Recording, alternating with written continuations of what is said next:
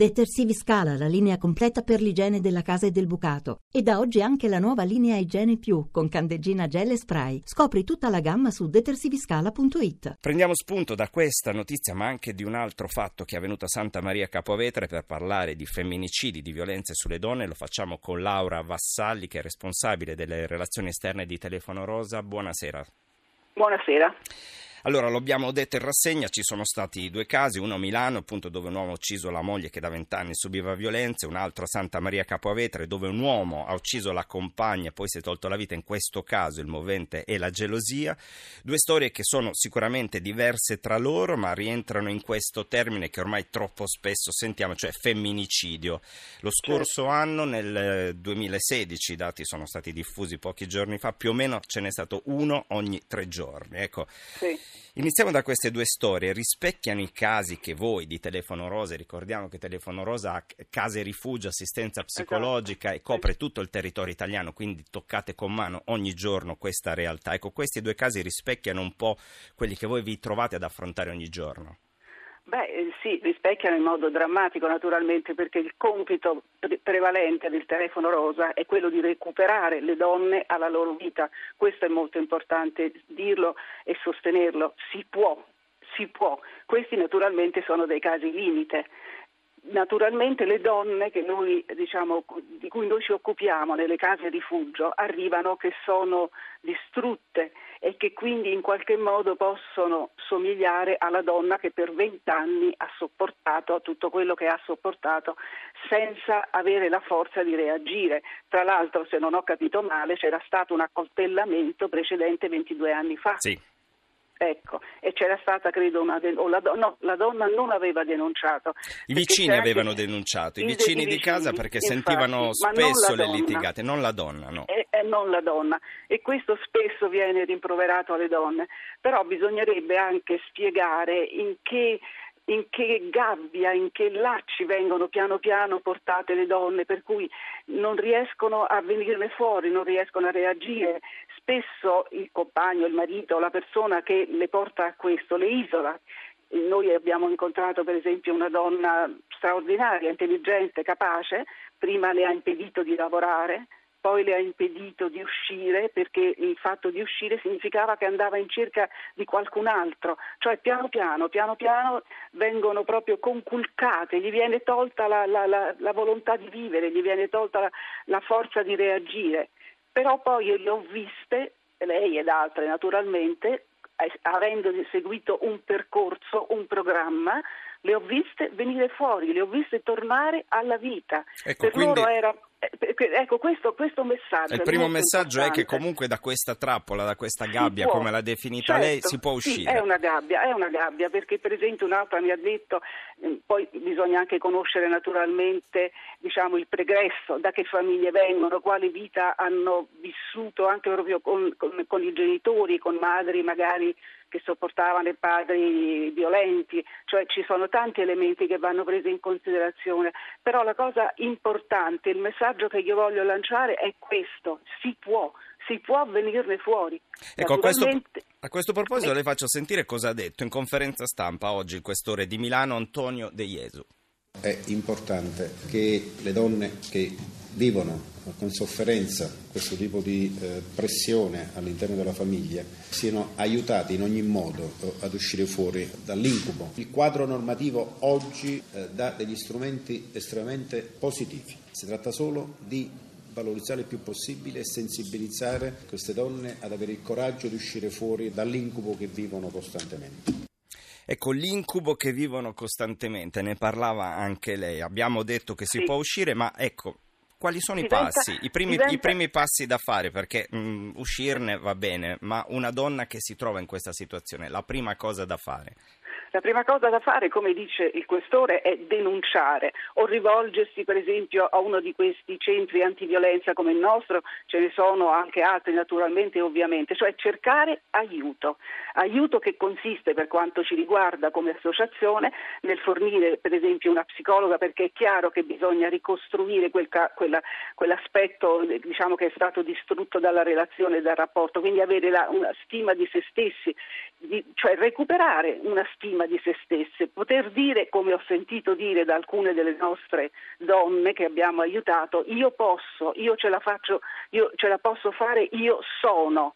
Questo è importantissimo, quindi questo supporto psicologico, anche un supporto legale ovviamente, come muoversi, anche aiutarle a, a, diciamo, ad andare in posti che posso dire, o, o a fare una denuncia per esempio, perché anche la denuncia è importante come viene fatta, quindi è assolutamente necessario, indispensabile l'aiuto. E tra l'altro non il giudizio, appunto, non sentirsi dire ma come, ma perché non te ne sei accorto, cioè capisce, è importante in quel momento essere vicini, esserci.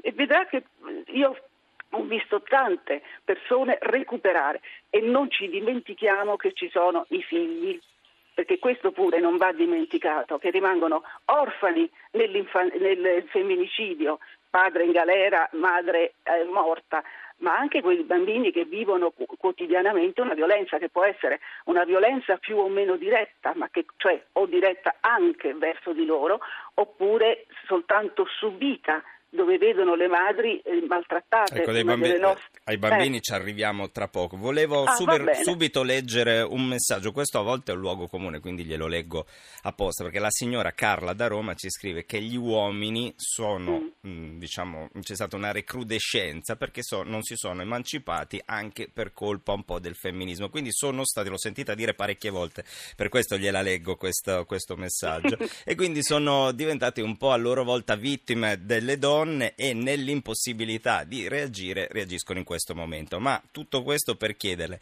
i casi sono aumentati oppure ne parliamo di più e quindi sembra che ce ne siano di più? Guardi, io ho una certa età e le assicuro che tanti anni fa questa non dico quotidianità, ma insomma questo no, no io non lo, sinceramente non lo ricordo. Quindi sono aumentati i casi. Ma non darei, no scusi, però non darei la colpa al femminismo. No, no, no. Soprattutto, E soprattutto non direi Scindiamo le uomini. cose. Non esistono gli uomini come ne esistono le donne, non siamo Esistono categorie. le persone, l'abbiamo siamo visto persone. anche dalle storie. Sì. Esatto, no, no, non è quello, è che ci sono delle situazioni, che ci sono delle persone, che c'è un'incultura o che c'è una cultura di un certo tipo. È chiaro che eh, noi parliamo, noi tutti voglio dire, sia chiamiamoci esperti o anche semplicemente nelle conversazioni, è chiaro che è un problema anche culturale, ma nel frattempo che noi dobbiamo crescere i nostri figli da, da piccoli, andare nelle scuole, da, ma da piccolissimi, nel frattempo le cose vanno avanti, cioè ci sono femminicidi, ci sono soprusi. Se lei pensa che in dieci mesi da noi, solo da noi, telefono rosa, si sono rivolte 2020 donne, 2020 donne, è una cifra enorme, cioè le dà, le dà l'idea della violenza nascosta che c'è tra le mura domestiche. No? Un attimo, un attimo che ho, ho, perso un attimo la comunicazione perché mi stavano dicendo che stanno arrivando delle telefonate, quindi fra un po' le, ne metteremo subito una in collegamento. Ho perso l'ultimo pezzo della sua, della sua affermazione. Eh, no, le stavo dicendo che c'è naturalmente il femminicidio che è la cosa eclatante e dolorosissima. E Però, poi le altre ripeto, forme di violenza. Consi- esatto, ma se lei considera che Beh. da noi, solo da noi, al telefono rosa, tra il primo gennaio 2016 al 31 ottobre si sono rivolte 2020 donne, per motivi di violenza fa impressione, non trova? Sì, sì, sì. E poi abbiamo visto anche le ultime notizie. Oggi abbiamo parlato degli ultimi due omicidi, ma c'è stata la ragazza sfregiata con l'acido esatto, a Rimini. Poi ci sono le storie esatto. Insomma, ogni giorno sono. Io voglio scindere, non voglio parlare di cronaca, volevo un po' insomma proprio parlare ragione, di questo di cronaca, di, parliamo... del problema che, che certo, tutti i certo, giorni, dai dati anche che certo. ci dite voi, le donne e non solo magari si trovano ad affrontare. Ecco, c'è un minimo comune denominatore nella tipologia di uomo che picchia, sfregia, uccide la compagna? Beh, forse in un certo senso sì, c'è una forma di, eh, di, di, di incapacità di accettare. Intanto non parliamo di amore, io non ne posso più di sentir parlare di amore. L'amore non c'entra assolutamente, vede, anche l'ultimo che, è, che l'ha uccisa e si è ucciso, pare che avesse sempre minacciato se mi lasci mi uccido. In realtà si è ucciso, ma prima ha ucciso lei cioè tu senza di me comunque non vivrai. Sì, sì. E questo amore non è. Eh no, questo è un problema. Appunto, eh. e spesso è così, cioè l'amore non c'entra niente. Io penso, penso che quando uno vuole bene a qualcuno vuole il bene di qualcuno. Quindi qui di amore vorrei che non se ne parlasse proprio. Laura Vassalli, abbiamo la telefonata di cui le parlavo prima, che è Gianfranco d'Arezzo. Buonasera Gianfranco. Salve, Salve. dottore. Senta, io non riesco a capire come mai che non si voglia uscire da questo tunnel, perché in fondo questo signore, questa guardia giurata, a quanto ho saputo, ha avuto un precedente con questa povera moglie e che la giustizia era intervenuta ma in maniera limitata, sapendo che già una volta l'ha aggredita brutalmente. Ma io dico, ma come si fa a rimettere in libertà una persona del genere? Ecco perché poi le donne hanno paura di parlare, di dire le cose come stanno. Se la giustizia non funziona in maniera corretta, ma le donne non prenderanno mai il coraggio di denunciare questi mascalzoni, questi criminali, ecco, neanche mascalzoni, criminali. Grazie Gianfranco, la interrompo perché abbiamo un messaggio analogo da Diana da Trieste che scrive le donne che denunciano vengono uccise ugualmente oppure sfregiate. Giro questi dubbi, queste perplessità a Laura Vassalli.